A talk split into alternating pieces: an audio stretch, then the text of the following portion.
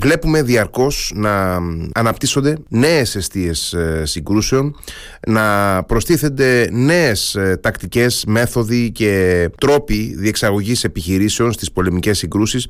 Αξίζει να κάνουμε μια σύνοψη ε, όλων αυτών των εξελίξεων, να δούμε πού κινούνται τα πράγματα και να δούμε εν τέλει και με ποιους τρόπους καταφέρουν να ακολουθήσουν ή δεν καταφέρουν να ακολουθήσουν τις εξελίξεις οι ελληνικές ένοπλες δυνάμεις. Θα κάνουμε μια ευρεία, θέλω να πιστεύω, συζήτηση με τον υπονάβαρχο εν αποστρατεία Δημήτρη ε, Τσάιλα, επιστημονικό συνεργάτη και ερευνητής Διεθνή Αμυντικά Ινστιτούτα και ε, συγγραφέα του βιβλίου Ο Σύγχρονος Πόλεμος μαζί με τον ε, Νικόλα Παούνη από τις εκδόσεις Infogromon. Καλησπέρα, κύριε Τσάιλα. Καλησπέρα σας. Μετά το πολύ ωραίο θέμα που είχατε για την ανδρική ένδυση, τώρα θα πέσουμε στα βαθιά.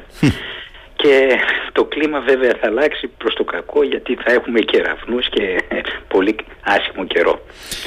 Πράγματι όπως είπατε υπάρχουν αναταράξεις ε, παγκοσμίες, αναταράξεις ε, ε, ξεκινώντας από τον Βορρά, τα σκανδιναβικά κράτη, προχωρώντας στη Βαλτική ε, θάλασσα, κατευθυνόμενοι στα, στον Κάφκασο, περνάμε από τη Μαύρη Θάλασσα, βγαίνουμε στο Αιγαίο, κατεβαίνουμε στη Μεσόγειο, Μέση Ανατολή, Βόρεια Αφρική. Όλα αυτά είναι... Παντού έχουμε εστίες, εστίες εντάσεως και συγκρούσεων παντού. Ακριβώς. Τώρα όσον αφορά για τον σύγχρονο πόλεμο που λέτε, ε, πράγματι υπάρχουν νέες αναπτυσσόμενες στρατιωτικές τεχνολογίες οι οποίες ε, υπονομεύουν την εφαρμογή της στρατιωτικής τεχνικής στην στρατιωτική στρατηγική και συνεπώς και στην πολιτική. Για να γίνω πιο κατανοητός, το ζήτημα παραμένει σχετικό σήμερα κυρίως λόγω αυτών των θανατηφόρων αυτόνομων όπλων με τεχνητή νοημοσύνη. Τέτοια λοιπόν όπλα... Τα λεγόμενα έξυπνα όπλα που λέμε, ακούμε από τους δημοσιογράφους Τα λεγόμενα, ναι, έξυπνα όπλα σε συνδυασμό με μη στελεχωση τα μη επανδρομένα που λένε για να είμαστε political correct, τα λέμε μη στελεχωμένα, εν πάση περιπτώσει. Ε, τέτοια όπλα βλέπουμε ότι σίγουρα μπορούν να αλλάξουν τη φύση του πολέμου συμπεριλαμβανομένων πολιτικών και ηθικών επιλογών του πολέμου.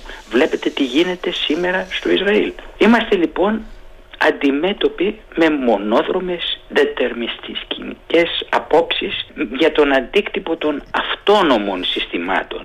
Και τίνω να πιστεύω ότι η αλληλεπίδραση αυτών των αυτόνομων συστημάτων με την στρατιωτική στρατηγική, την ηθική τον πολιτισμό και την πολιτική έχει μόλις ξεκινήσει και ο δρόμος είναι μακρύς και καταστροφικός. Πριν από πολλά χρόνια όταν ήμουν παιδί διάβαζα τα βιβλία του Ιουλίου Βέρνου όπως φαντάζομαι πολλά μικρά Σήμερα θα έλεγα μπορείτε να φανταστείτε μη στελεχωμένα υποβρύχια, μη στελεχωμένα σκάφη επιφανείας, μη στελεχωμένα εναέρια drones να επιχειρούν εναντίον αντίστοιχων μονάδων του υποτιθέμενου αντιπάλου τους; Μπορείτε να φανταστείτε εκατοντάδες ντρόουν, σμήνοι, να πετούν πάνω από τον εθνικό μας χώρο, να αναζητούν στόχους ή το χειρότερο, να ενεργούν εναντίον άοπλων αμάχων, διεξάγοντας ακόμα και ραδιοβιολογικό χημικό πόλεμο, θα μου πείτε, τι μας λες Ρενάβαρχη, αυτά είναι φανταστικά σενάρια.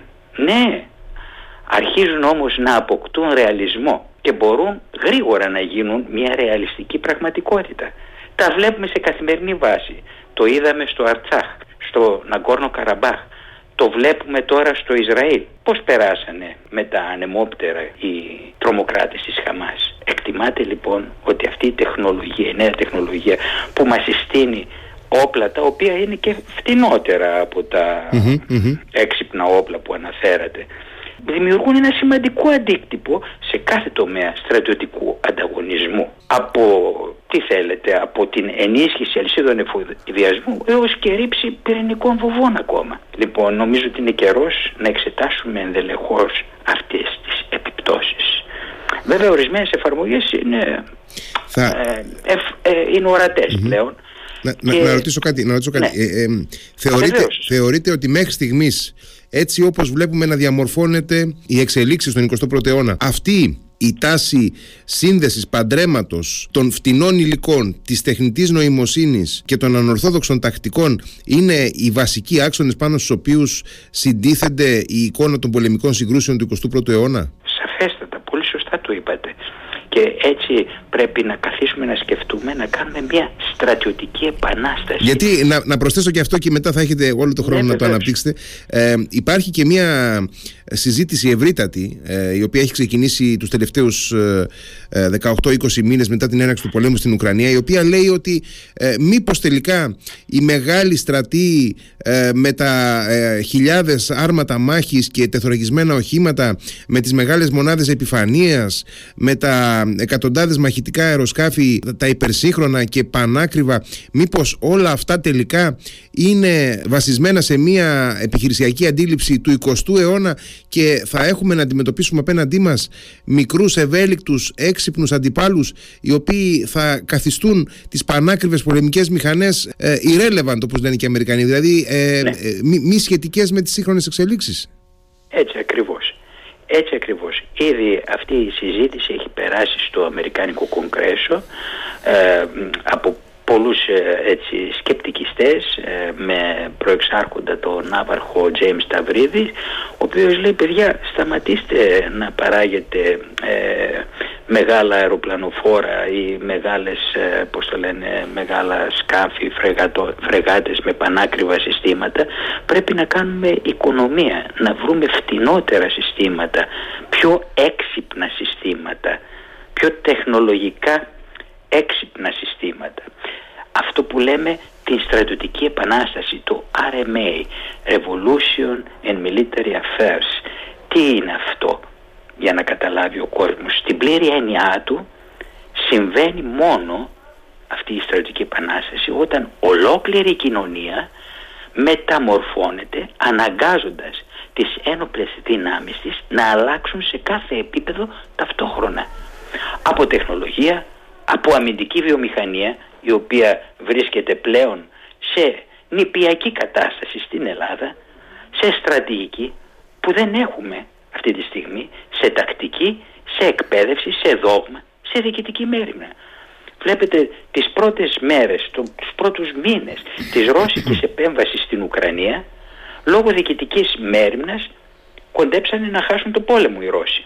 Ναι, θυμόμαστε και εκείνο το ατέλειο το κομβόι με τα άρματα και τα οχήματα τα οποία έμεναν επί, χιλιόμετρα, επί χιλιόμετρων ε, καθυλωμένα σε ένα τεράστιο αυτοκινητόδρομο.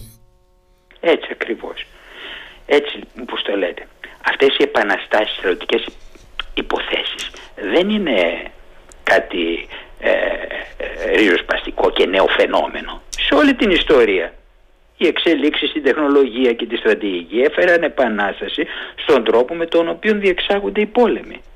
Μια στρατηγική επανάσταση προκύπτει όταν ένα έθνος αδράξει την ευκαιρία να μεταμορφώσει το στρατιωτικό του δόγμα, την εκπαίδευση, την οργάνωση, τον εξοπλισμό του, τις τακτικές, τις αμυντικές επιχειρήσεις, ακόμα και τη στρατηγική του σε ένα συνεκτικό μοτίβο προκειμένου να διεξάγει πόλεμο με νέο πιο αποτελεσματικό τρόπο. Θα μου πείτε, ε, κύριε Τσαϊλά, τόσο πολύ αγαπάτε τον πόλεμο. Όχι, δεν τον αγαπώ καθόλου τον πόλεμο. Αγαπώ την αποτροπή του πολέμου. Κανένας στρατιωτικός δεν αγαπάει τον πόλεμο, κύριε Τσαϊλά. Έτσι ακριβώς όπως το ναι, λέτε. Ναι. Λοιπόν, αυτός ο ρυθμός της τεχνολογικής αλλαγής του σήμερα επιταχύνει και, ε, και προκαλεί, ναι, το στρατό, τις ένοπλες δυνάμεις να υιοθετήσουν και να απορροφήσουν αυτές τις νέες καινοτομίες ιδιαίτερα όσον αφορά τη συλλογή και την επεξεργασία και την κατανομή πληροφοριών. Τι μάθαμε από τη νέα ε, επίθεση στο Ισραήλ με τη χαμας Ότι έγινε λάθος στη συλλογή, την επεξεργασία και την κατανομή πληροφοριών. Όχι ότι δεν τις είχαν. Εκεί λοιπόν πρέπει να εστιάσουν όλοι οι στρατοί. Ο χώρος μάχης έχει επεκταθεί πλέον σε πέντε διαστάσεις. Στο διάστημα, στον αέρα, στην ξηρά, στη θάλασσα και υποβρυχίως. Υπάρχει και μια έκτη διάσταση που είναι ο κυβερνοχωρος Είναι πιο δυναμικός και βασίζεται σε μεγαλύτερη ευελιξία και μια ταχύτερη επικοινωνία πλέον ο πόλεμος. Έτσι λοιπόν η στρατιωτική επανάσταση που χρειάζεται έχει τέσσερις τύπους αλλαγών. Το περιγράφουμε στο βιβλίο μας με τον Νικόλα τον Παούνη. Αυτές, αυτοί οι τέσσερις τύποι αλλαγών είναι η εξαίρετη ακρίβεια των οπλων η βελτίωση του C5I, μέχρι τώρα ξέραμε... Το C4I το C4I. Τώρα έχουμε το C5I που είναι Command, Control, Communication, Computers, Collaboration and Intelligence. Λοιπόν, την αντιμετώπιση του κυβερνοπολέμου και τη μεγιστοποίηση της επιβιωσιμότητας. Εκεί είναι το σημαντικότερο πρόβλημα. Θα πάρουμε την πελαρά, θα δώσουμε δισεκατομμύρια ευρώ. Θα πρέπει να επιδιώξουμε τη μεγιστοποίηση της επιβιωσιμότητός της. Είτε με αεροπορική κάλυψη, είτε με, όπλα τα οποία τα βεληνική τους είναι, μπορούν να χτυπήσουν τον εχθρό μέσα στο εσωτερικό, είτε μπας περιπτώσει με πολλά θέματα. Αλλά το σημαντικότερο είναι η πληροφόρηση που θα έχεις και η αξιοπιστία της πληροφορίας. Διότι βλέπουμε ότι σε οποιοδήποτε πόλεμο οι πληροφορίες που έρχονται δύσκολα, επειδή υπάρχει πληθώρα πληροφοριών, δύσκολα μπορούμε να διακρίνουμε την αξιοπιστία τους. Mm-hmm. Είδατε τι έγινε με το τελευταίο χτύπημα, ε, αυτό το περιβόητο στο, στο νοσοκομείο της Γάζας. Ακόμα δεν έχει βγει άκρη. Ποιος χτύπησε ποιον. Mm-hmm. Ήταν Ισραηλινός πύραυλος ή ήταν ρουκέτα της Χαμάς. Οι ενδείξεις μέχρι στιγμής δείχνουν ότι μάλλον δεν ήταν Ισραηλινός πύραυλος. Αλλά ακόμα υπάρχουν αμφιβολίες. Θα κάνουμε ένα σύντομο διάλειμμα. Ε...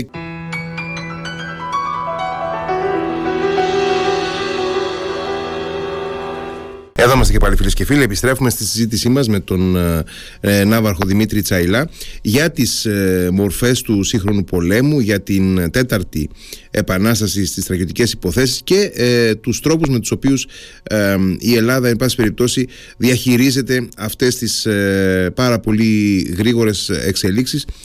Κύριε Τσαϊλά, θα ήθελα, καταρχάς, θα, ε, θα κάνουμε και ένα, ένα γύρο συζήτησης ειδικότερα για το πολεμικό ναυτικό. Αλλά θα ήθελα τώρα να σας μιλήσω, ε, να σας ρωτήσω γενικότερα για την, ε, για την Ελλάδα, για τις ελληνικές ενόπλες δυνάμεις και πώς πώς βλέπετε εσείς να, να προλαβαίνει ή να μην προλαβαίνει αυτές τις εξελίξεις που περιγράψαμε στο πρώτο κομμάτι της συζήτησής μας. Ναι, κοιτάξτε να δείτε. Ε, όπως είπαμε προηγουμένως, ο ηλεκτρονικός πόλεμος, ειδικά στο πεδίο των πληροφοριών, αντιπληροφοριών, παίζει έναν πολύ σημαντικό ρόλο στις συγκρούσεις παγκοσμίως. Το ίδιο θα συμβεί και εδώ εάν ε, εμπλακούμε, αν έχουμε ανέμους του πολέμου. Οι αντίπαλοι καταρρύπτουν, αποτρέπτουν ο ένας τα drones του άλλου διαταράσσουν παρεμποδίζοντας τις επικοινωνίες. Δεν είναι τόσο απλό. Εδώ βλέπετε στην ειρήνη και μια τηλεφωνική επαφή που έχουμε μπορεί να διακοπεί για διάφορους Σκεφτείτε σε ένα πολεμικό Παρόλο λοιπόν που τα όπλα του κυβερνοχώρου έχουν δημιουργήσει ε, περιορισμένα φυσικά αποτελέσματα στα πεδία του μαχών, αυτό δεν οφείλεται σε μια έλλειψη προσπάθειας. Σε αυτό που λέμε στις νέες μορφές πολέμου διαφαίνεται μια προσπάθεια για ισχυρή άμυνα στον κυβερνοχώρο. Θα με ακούσετε πολλές φορές να χρησιμοποιώ αυτή τη λέξη κυβερνοχώρο. Με πώς γίνεται αυτό; Με την υποστήριξη νέων τεχνολογικών επιτευγμάτων, για παράδειγμα την τεχνική νοημοσύνη και την κβαντική θεωρία. Ο ρόλος λοιπόν του πολέμου των πληροφοριών στις συγκρούσεις αντικατροπτρίζει μια ευρύτερη αλήθεια ότι ο πόλεμος εξαρτάται όλο και περισσότερο από την αξιόπιστη πληροφορία. Τώρα, στο δικό μας περιβάλλον, στις δικές μας ένοπλες ε, δυνάμεις, τις ελληνικές και τις δικές μας υπηρεσίες ασφαλείας, θα πρέπει να διασφαλίσουν ε, ότι η χώρα είναι προετοιμασμένη να αντιμετωπίσει αυτή την πρόκληση. Για το σκοπό αυτό θα πρέπει να αξιολογηθεί η κατάσταση των ελληνικών δυνατοτήτων πληροφοριακού πολέμου, οργάνωσης, δόγματος, εκπαίδευσης και ευαισθητοποίησης σε όλες τις υπηρεσίες των ελληνικών όπλων δυνάμεων και τις ε, υπηρεσίες υποστήριξης εθνικής ασφαλείας. Είμαι αισιόδοξος ότι μπορούν να γίνουν Βέβαια, η απογοήτευση είναι ότι πριν από δύο χρόνια συζητάγαμε ας πούμε για την Εθνική Υπηρεσία Πληροφοριών ε, σε ποιον ανήκει, γιατί να ανήκει στον Πρωθυπουργό, γιατί να προείσταται ο Πρωθυπουργός, θα πρέπει να προείσταται κάποιος, εν πάση περιπτώσει πρέπει αυτό να ανασυνταχθεί. Αυτή η αξιολόγηση πρέπει να εκτελεστεί με κριτικό πνεύμα για την κατάσταση των σημερινών δυνατοτήτων πληροφοριακού πολέμου για έναν σκοπό. Να εντοπίσουμε τα κενά σε αυτές τις δυνατότητες και να χαράξουμε μια πορεία για το ερμητικό κλείσιμο των χασμάτων και τη συνολική βελτίωση της ικανότητάς μας να διεξάγουμε ακόμα και παραπληροφόρησης στον αντίπαλο. Και για να, ε, να προσθέσω και κάτι στον προβληματισμό που καταθέτεται, ε, δεν πρέπει να είναι, δηλαδή ο πόλεμος πληροφοριών και ο κυβερνοπόλεμος δεν είναι μόνο και δεν πρέπει σε καμία περίπτωση να είναι μόνο δουλειά της ε, οποιασδήποτε εκάστοτε κεντρικής υπηρεσίας πληροφοριών. Αντίθετα, είναι ένα, ε, είναι ένα αντικείμενο αγώνος που αφορά το σύνολο των ε, ενόπλων δυνάμεων και των δυνάμεων ασφαλείας μιας χώρας. Βεβαίως. Και σε περίοδο πολέμου η διαχείριση πληροφοριών είναι όλο και πιο κρίσιμη για το πεδίο της μάχης. Mm-hmm. Άμα ξέρω που βρίσκεται ο εχθρός θα μπορέσω να τον στοχοποιήσω. Άμα δεν ξέρω και ψάχνω είναι δυσκολότερο. Είναι αντιληπτό αυτό, δεν χρειάζεται να είσαι στρατιωτικός για να το καταλάβεις. Τα οπλικά συστήματα εξαρτώνται όλο και περισσότερο από τον κυβερνοχώρο, το διάστημα και τα συστήματα ηλεκτρονικού πολέμου. Το GPS που το έχει ακόμα και ένας μαθητής για να πάει στο σχολείο. Υποστηρίζει τη στόχευση ακριβίας. Τα σύγχρονα οπλικά συστήματα εξαρτώνται από την ανάπτυξη εκατομμυρίων γραμμών, κωδίκων, δυστυχώς μερικές φορές με λάθη. Ενώ η κατασκοπία στα εκπαιδευόμενα σήματα και οι δυνατότητες αναγνώρισης και αυθεντικότητας βασίζονται στον στο ηλεκτρομαγνητικό ε, έτσι λοιπόν καταλαβαίνουμε ότι οι νέες τεχνολογίες αυξάνουν ακόμα περισσότερο τη σημασία του πολέμου πληροφοριών.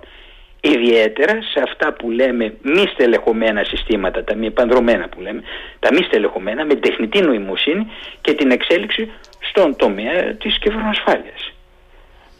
Τώρα να ρωτήσω κάτι. Ε, οι ελληνικές ένοπλες δυνάμεις βλέπουμε ε, τα τελευταία χρόνια ότι κάνουν μια προσπάθεια, έστω σε κάποιους τομείς, να, να κάνουν γρήγορα βήματα μπροστά, ε, αποκτώντας ε, οπλικά συστήματα υψηλής τεχνολογίας, τεχνολογίας εχμής. Έχουμε ήδη ε, επιχειρησιακή μία μοίρα της πολεμικής αεροπορίας με αεροσκάφη Ραφάλ, ναι, ε, έχουμε εν εξελίξει ένα πρόγραμμα προμήθειας αεροσκαφών F-35.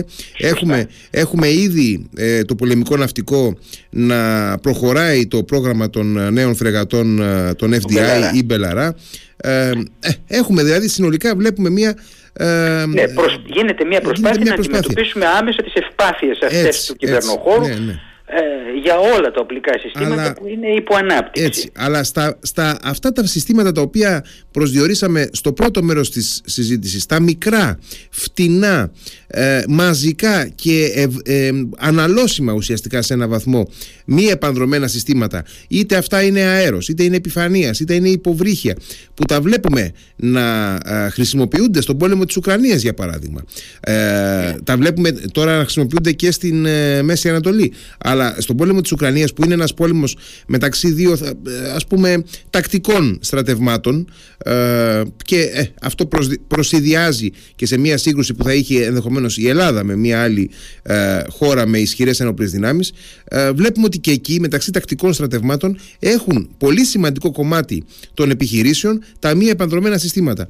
Η Ελλάδα αναρωτιέμαι, προβληματίζομαι έχει κάνει αρκετά βήματα μέχρι τώρα για να συνθέσει ένα εθνικού επίπεδου πρόγραμμα έρευνας και ανάπτυξης και πρόσκλησης τέτοιων συστημάτων; Ε, θα λέγαμε όλα αυτά τα εντάσσω στις ανατρεπτικές τεχνολογίες που φέρνουν την επανάσταση στον πολεμο που πολύ σωστά τα είπατε.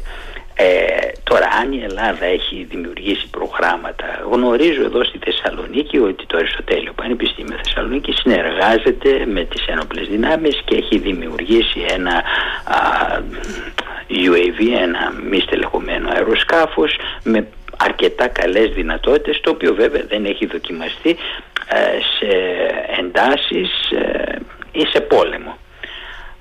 Αντίστοιχα τα Μπαϊρακτάρ έχουν δοκιμαστεί, ε, έχουν βρεθεί τα λάθη τους, γίνονται διορθώσεις. Βρισκόμαστε δυστυχώς σε εμβριακή κατάσταση. Η αμυντική μας βιομηχανία, όπως ξέρετε πολύ σωστά, δεν είναι μυστικό, να το πούμε, δεν υπολειτουργεί. Ε, είμαστε έναν αυτογενές έθνος ε, που δεν έχει ναυπηγεία. Δεν έχει ναυπηγεία.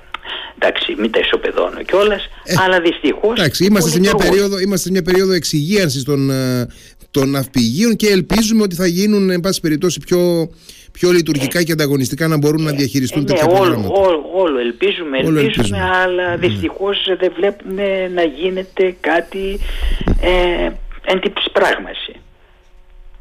Έτσι είναι. Τι να σας πω τώρα, λυπάμαι γι' αυτό, αλλά το, τη δεκαετία του 70 είχαμε από τα καλύτερα ναυπηγεία στον κόσμο. Ε, αυτό Δεν θέλετε του κόσμου, της ναι. Μεσογείου. Αυτό είναι αλήθεια, ναι, ναι, ναι, Και σήμερα έχουμε φτάσει σε σημείο να παρακαλάμε τον έναν και τον άλλον να δούμε τι θα κάνουμε, πώς θα εξυγχρονίσουμε τις ναι. ε, γέρικες φρεγάτες μας 50 χρονών και ε, ε, είναι αστεία αυτά τα πράγματα. Βέβαια θα μου πείτε ότι οι συνάδελφοί μου η ενεργεία θα πάνε σε έναν πόλεμο με τα μέσα που διαθέτουμε. Ασφαλώς, με αυτά που έχουμε, δεν το συζητάμε. Ναι, ναι. Και θα δώσουν το μέγιστο. Απλά ξέρετε τι αναρωτιέμαι, γιατί πάντοτε βέβαια ε, υπήρξαν και εποχές που οι Έλληνες ήμασταν ένας πολύ πιο αδύναμος ε, στρατιωτικά παράγοντας και αυτό πάντοτε σε οδηγεί στο να αξιοποιείς τα πιο ανορθόδοξα μέσα. Αλλά, εν πάση περιπτώσει, διαπρέψαμε... διαπρέψαμε το 21, ναι, όπως λέτε, έτσι, με τα πυρπολικά ακριβώς, κάναμε τον θαλάσσιο ακριβώς, πόλεμο. Ακριβώς, τα πυρπολικά. Και σε άλλες περιπτώσεις της ε, εποχής μας ε, σταθήκαμε εξαιρετικά επιτίδιοι και ικανοί στην αξιοποίηση των, ε, των φτηνών ανορθόδοξων ε, στρατιωτικών λύσεων τις οποίες καταφέραμε να τις κάνουμε να αποδώσουν ε, εξαιρετικά. Άρα, Εδώ είναι το θέμα ότι πλέον έχουμε περάσει σε μη συμβατικούς πολέμους, σε τελείως αντισυμβατικούς. Ξέρετε, είναι ένα ανέκδοτο, όχι με τη λογική της αστιότητας, που κυκλοφορεί στις σχολές πολέμου της Αμερικής. Είναι ένα παράδειγμα ε, όταν η κυβέρνηση Νίξον ανέλαβε το 1969 ε, πήγε ο πρόεδρος Νίξον στο Πεντάγωνο όπου είχαν στήσει έναν τεράστιο ηλεκτρονικό υπολογιστή και βάλανε μέσα όλα τα δεδομένα σχετικά με το Βόρειο Βιετνάμ σε σύγκριση με τις Ηνωμένες Πολιτείες. Λαμβάνοντας υπόψη τον πληθυσμό, το ακαθάριστο εθνικό προϊόν, την παραγωγική ικανότητα των χωρών, τον αριθμό των τεθωρακισμενων των πλοίων, των αεροπλάνων, το μέγεθος των όπλων δυνάμεων και άλλα παρόμοια στοιχεία. Ζητήσαν από τον υπολογιστή να τους απαντήσει πότε τελικά θα κερδίσουν τη μάχη. Ο υπολογιστής λέει δεν έκανε πολύ ώρα, αμέσως απάντησε, μα λέει κερδίσατε το 1964, τι με ρωτάτε; Θέλω να σας πω, πράγματι όλα τα συστήματα όλα τα έξυπνα όπλα, οτιδήποτε έχεις, χρήσιμα είναι. Αλλά αυτό που είναι σημαντικό είναι η βούληση για πόλεμο, η πολιτική βούληση και το ηθικό των ενόπλων δυνάμεων τα οποία δεν μετρώνται.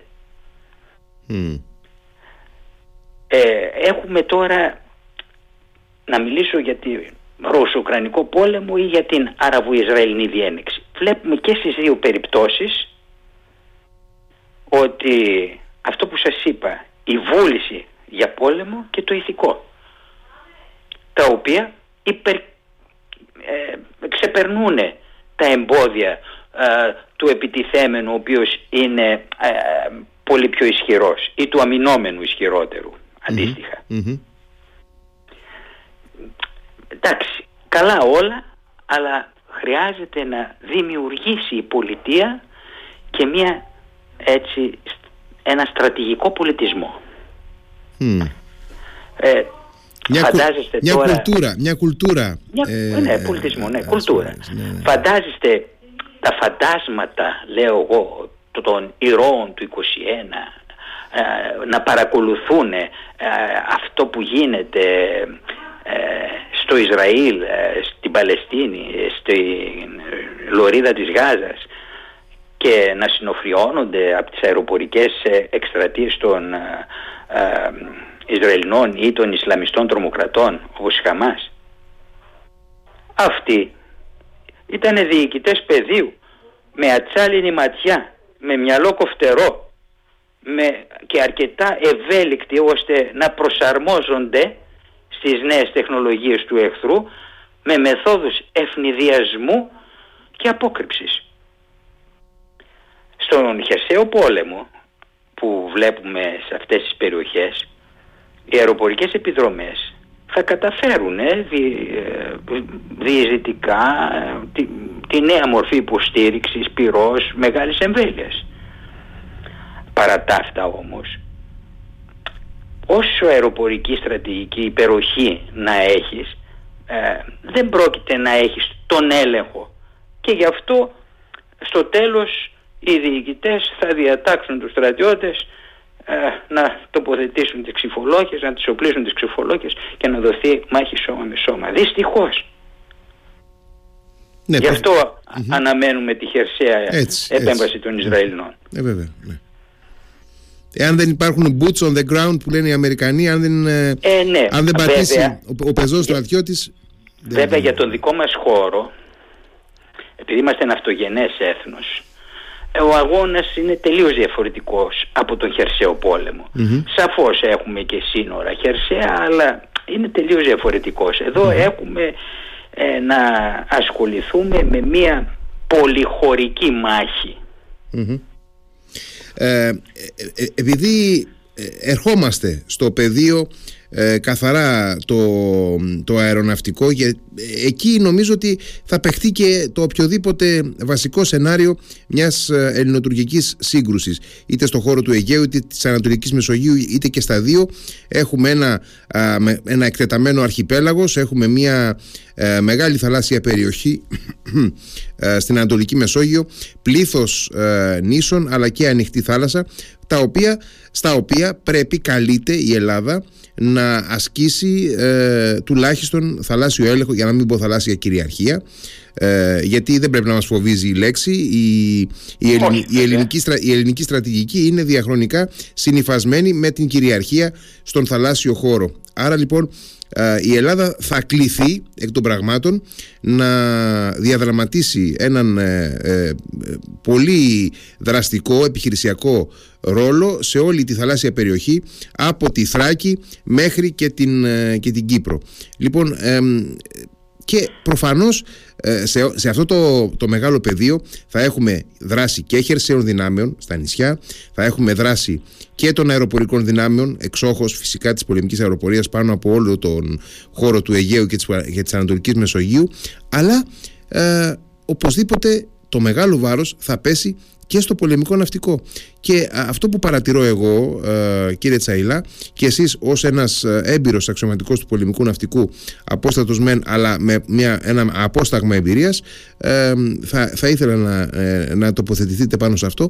Βλέπω το πολεμικό ναυτικό να απισχνούται. Βλέπω να, να, να παλιώνουν οι μονάδες του, ε, να ε, τίθενται αναγκαστικά στο περιθώριο φυσικά χάρη στη φιλοτιμία του προσωπικού το οποίο καταβάλει όταν χρειάζεται υπεράθροπες προσπάθειες είναι αξιόμαχες δεν το συζητάμε αυτό οι μονάδες αλλά σιγά σιγά ούγαρ έρχεται μόνο. Πρέπει ε, τα πλοία να αντιμετωπίζονται ρεαλιστικά. Δηλαδή δεν μπορούμε να, να έχουμε αξιώσεις από ένα πολεμικό πλοίο 40 ετών ή 50 ετών να είναι στην κατάσταση που, που ήταν όταν σχεδιάστηκε και κατασκευάστηκε ούτε τα όπλα του και τα ηλεκτρονικά του συστήματα να είναι αποτελεσματικά όσο εάν να είναι ε, νεότευκτο και ε, αναρωτιέμαι είναι δυνατόν οι τρεις υπερσύγχρονες μεν μακάρι να γίνουν και τέσσερις κάτι που δεν το έχουμε δει μέχρι στιγμής υπερσύγχρονες μεν αλλά λίγες φρεγάτες μπελαρά είναι δυνατόν αυτές οι τρεις ε, φρεγάτες να αποτελέσουν το σύνολο της, ε, της ισχύως του πολεμικού ναυτικού; Το πολεμικό ναυτικό χρειάζεται μία ε, πληθώρα συστημάτων και κυρίων μονάδων επιφανείας και ε, υποβρυχίων κλπ. κλπ. Πληθώρα μέσων. Ε, και δεν βλέπω αυτή τη στιγμή να υπάρχει ανάλογη κινητικότητα. Απαξιούται το υλικό του πολεμικού ναυτικού και ε, προσωπικά εμένα μου δημιουργεί πολύ μεγάλο προβληματισμό και ανησυχία. Ε, τα είπατε όλα. Δεν αφήσατε να προσθέσω τίποτα. Ε, είπα πολλά, είπα πολλά. Πολύ, πολύ σωστά τα λέτε. Κατέθεσα, κατέθεσα την αγωνία μου. Ε, καταθέσατε πολύ σωστά την αγωνία σας. Ε, το θέμα είναι το εξής, ότι μιλήσατε για θαλάσσια κυριαρχία. Εγώ το, έχω περάσει το θαλάσσια κυριαρχία και μιλάω για θαλασσοκρατορία. Οι επιχειρησιακές δραστηριότητες του ελληνισμού με, με ενός ναυτογενούς έθνους με τον μεγαλύτερο στόλο, εμπορικό στόλο δεν μπορεί να έχει αυτό το απεισπνωμένο ναυτικό, πολεμικό ναυτικό. Πρέπει το ναυτικό μας να μπορεί και δεν είναι ο αριθμός των Μπελαρά. Πρέπει να μπορεί να δρά σε όλο το μήκος και πλάτος της, ε, του ζωτικού μας χωρου που είναι το Αιγαίο, το Ιόνιο και η Μεσόγειος θάλασσα. Μην ξεχνάμε ότι το ελληνικό ναυτικό καλείται πάντα να βγάλει τα κάστανα από τη φωτιά. Είτε αυτός ο πόλεμος που γινόταν στο Λίβανο για την ε, αποχώρηση των αμάχων, είτε στη Λιβύη με τους Κινέζους που μεταφέραμε, είτε στην Αλβανία. Δεν είναι μόνο οι αποστολές του πολέμου, είναι και οι ειρηνικές Είναι και οι αποστολές κατά της πειρατείας. Είναι οι αποστολές ε, κατά τη, του, τη, της μετανάστευσης. Ναι μεν είναι το λιμενικό σώμα υπεύθυνο γι' αυτό, αλλά μην ξεχνάμε ότι υπάρχει και δύναμη νατοική η οποία κάνει ονομαζόμενη Σοφία, εν πάση που δεν έχει κάνει καμία ε, που κάνει τους ελέγχους ε, για, τους, για τα όπλα που μεταφέρονται, τα παράνομα όπλα και τους παράνομους μετανάστες. Οι επιχειρησιακές δραστηριότητες του ελληνισμού σε σχέση με τις θαλάσσιες ζώνες και την τουρκική επιθετικότητα για να πάμε και στα δικά μας είναι εξαιρετικά πολύπλοκη εργασία και για να επιτύχει μπορεί να γίνει με πίεση για υποχώρηση των αμφισβητήσεων και του αναθεωρητισμού. Μόνο με αυτό. Είτε αν θέλετε με διεθνή συνασπισμό, με συνεργασίες και αμυντικές συμφωνίες, με εφαρμογή ψηφισμάτων του ΟΗΕ και του Διεθνούς Δικαίου που είδαμε ότι μέχρι τώρα δεν έχουν αποδώσει, είτε με την ενίσχυση των, ε, των μονάδων του στόλου μας. Το εθνικό μας συμφέρον πρέπει να εμποδίζει τη σημαντική επιδείνωση της θαλάσσιας ασφάλειας μέσω της τουρκικής επικράτησης που προσπαθεί η Τουρκία να κάνει. Αυτός ο συγκεκριμένος λοιπόν στόχος για την προώθηση αυτού του συμφέροντος, δεδομένης της γεωγραφίας, δεν μπορεί να την αλλάξουμε τη γεωγραφία, ούτε να κάνουμε. Της ισορροπίας δυνάμεων και άλλων προτεραιοτήτων ε, είναι αναγκαστικά περιορισμένος. Η επιχειρησιακή στρατηγική δεδομένου του συμφέροντος και του στόχου στο πλαίσιο περιορισμένων μέσων και πόρων ε, ε μας ε, επιτάσσει να δημιουργήσουμε αποτροπή. Για να δημιουργήσουμε αυτή την αποτροπή, όπως είπατε, χρειαζόμαστε σύγχρονα τεχνολογικά όπλα, έξυπνα όπλα. Δεν είναι απαραίτητα να είναι ακριβά όπλα, ναι και... ώστε να μπορούμε να επιβάλλουμε το κόστος στον, στον επιτιθέμενο με ναι. σαφήνεια, ότι περαιτέρω επιθετικότητά του θα δημιουργήσει περισσότερα έξοδα από ωφέλη. Και επειδή Μας είναι εύκολο συνήθως και κατηγορούμε την Τουρκία που μιλάει για ε, γαλάζια πατρίδα, που αναπτύσσει αυτή τη στρατηγική της γαλάζιας πατρίδας και προσπαθεί να εδραιώσει μια δική της ε, αντίληψη για θαλάσσια κυριαρχία στο Αιγαίο και την Ανατολική Μεσόγειο. Εγώ αυτό που πρέπει να πω είναι ότι η Τουρκία, ως ε, μια δύναμη της περιοχής, έχει το δικαίωμα να αναπτύσσει τις δικές της πρωτοβουλίες. Το θέμα είναι εμείς τι κάνουμε. Δηλαδή το ναι, και δεν το κάνει μόνο η Τουρκία. Έχετε υπόψη σας ότι και η Κίνα. Ο πρώτος που ανακοίνωσε, όχι γαλάζια πατρίδα, τη γαλάζια blue soil το λένε οι κινεζοι στη Συνική θάλασσα, είναι οι Κινέζοι. Αντιγραφή κάνανε οι Τούρκοι. Ενδιαφέρον αυτό. Μα, ε, εδώ και καιρό εφόσον παρακολουθείτε αυτά που γράφουμε, που κάνουμε, εδώ, εδώ και καιρό ε, ε, χτυπάγαμε το καμπανάκι και ανησυχούσαμε και, τα λεγαμε Ναι και ενώ βλέπουμε ότι οι ευρασιατικές δυνάμεις, οι χερσαίες δυνάμεις αναζητούν εναγωνίως παράθυρο διεξόδου στις ε, ανοιχτές θάλασσες και εδραίωσης ε, μιας κυριαρχίας τους στο θαλάσσιο περιβάλλον ε, ε, εμείς ως θαλάσσια δύναμη ε, αναγκαζόμαστε εκ των πραγμάτων να υποχωρήσουμε ε, τη στιγμή που ε, φθήνει η θαλάσσια ισχύς μας. Ε, ακριβώς. Εκεί πρέπει να το κάνουμε Έχουμε άφθονη εμπειρία. Α, όσον αφορά την επίτευξη της τακτικής ακόμα και επιχειρησιακής επιτυχίας σε κρίσεις αλλά έχουμε και στρατηγικές Αυτές λοιπόν τις εμπειρίες πρέπει να τις δούμε, να καθίσουμε κάτω ε, διότι μια κακή στρατηγική σε έναν αγώνα σχεδόν ομοτήμων θα μπορούσε να έχει καταστροφικές συνέπειες. Έτσι. Ε, δεν θέλω να προχωρήσω παραπέρα, είναι αντιληπτό. Πρέπει να προχωρήσουμε λοιπόν σε αυτό που λέμε επιτέλους διακλαδικότητα των επιχειρήσεων σε πολυχωρικό χώρο μάχης. Στον πυρήνα αυτών θα έχουμε αυτούς τους έξι χώρους που δραστηριοποιούνται οι ένοπλες δυνάμεις μας που είναι ο κυβερνοπόλεμος, το διάστημα, ο στρατός ξηράς, το πολεμικό ναυτικό, η αεροπορία και ο ανθρώπινος αυτός ο μαχητής που πράγματι ε, καμία κυβέρνηση δεν έχει θεσπίσει ανθρωποκεντρικό ε, νόμο πλαίσιο υποστήριξης των στελεχών των ενόπλων δυνάμεων. Μεγάλη, μεγάλη συζήτηση ανοίγουμε και ε, πρέπει να γίνει κάποια άλλη στιγμή γιατί ε, εξαντλούμε το χρόνο μας. Ε, αλλά είπαμε πολλά νομίζω και ουσιαστικά είπαμε αρκετά πράγματα για να αποκτήσουμε μια εικόνα και των εξελίξεων που τρέχουν, καλπάζουν στον 21ο αιώνα διεθνώς αλλά και της, της δικής μας ε, αντίληψη των πραγμάτων το, τι πρέπει να κάνουμε εμείς ως, ε, ως, ε, ως χώρα. Ε, κύριε Τσαϊλά, ευχαριστώ πάρα πολύ για τη συζήτηση που είχαμε. Για τους ακροατές σας, μολις πριν λίγο η Τουρκία διέταξε τις διπλωματικές της αρχές, η Τουρκία λέγω, το Ισραήλ, να αποχωρήσουν από την Τουρκία. Μάλιστα. Αυτό υποδηλώνει και αναμένοντας στις 3 η ώρα τα μεσάνυχτα το διάγγελμα του Προέδρου της Αμερικής υποδηλώνει ότι πάμε προς την χερσαία επέμβαση στη Γάζα. Ναι, ναι, ναι, ναι, ναι. Όπως, είναι, όπως, όπως το λέτε ακριβώς. Ε, ευχαριστώ πάρα πολύ κύριε Τσαϊλά. Να είστε καλά. Να είστε Πάντα καλά. στη διάθεσή σας. Να είστε καλά. Καλό βράδυ. Ευχαριστώ. Καλό βράδυ.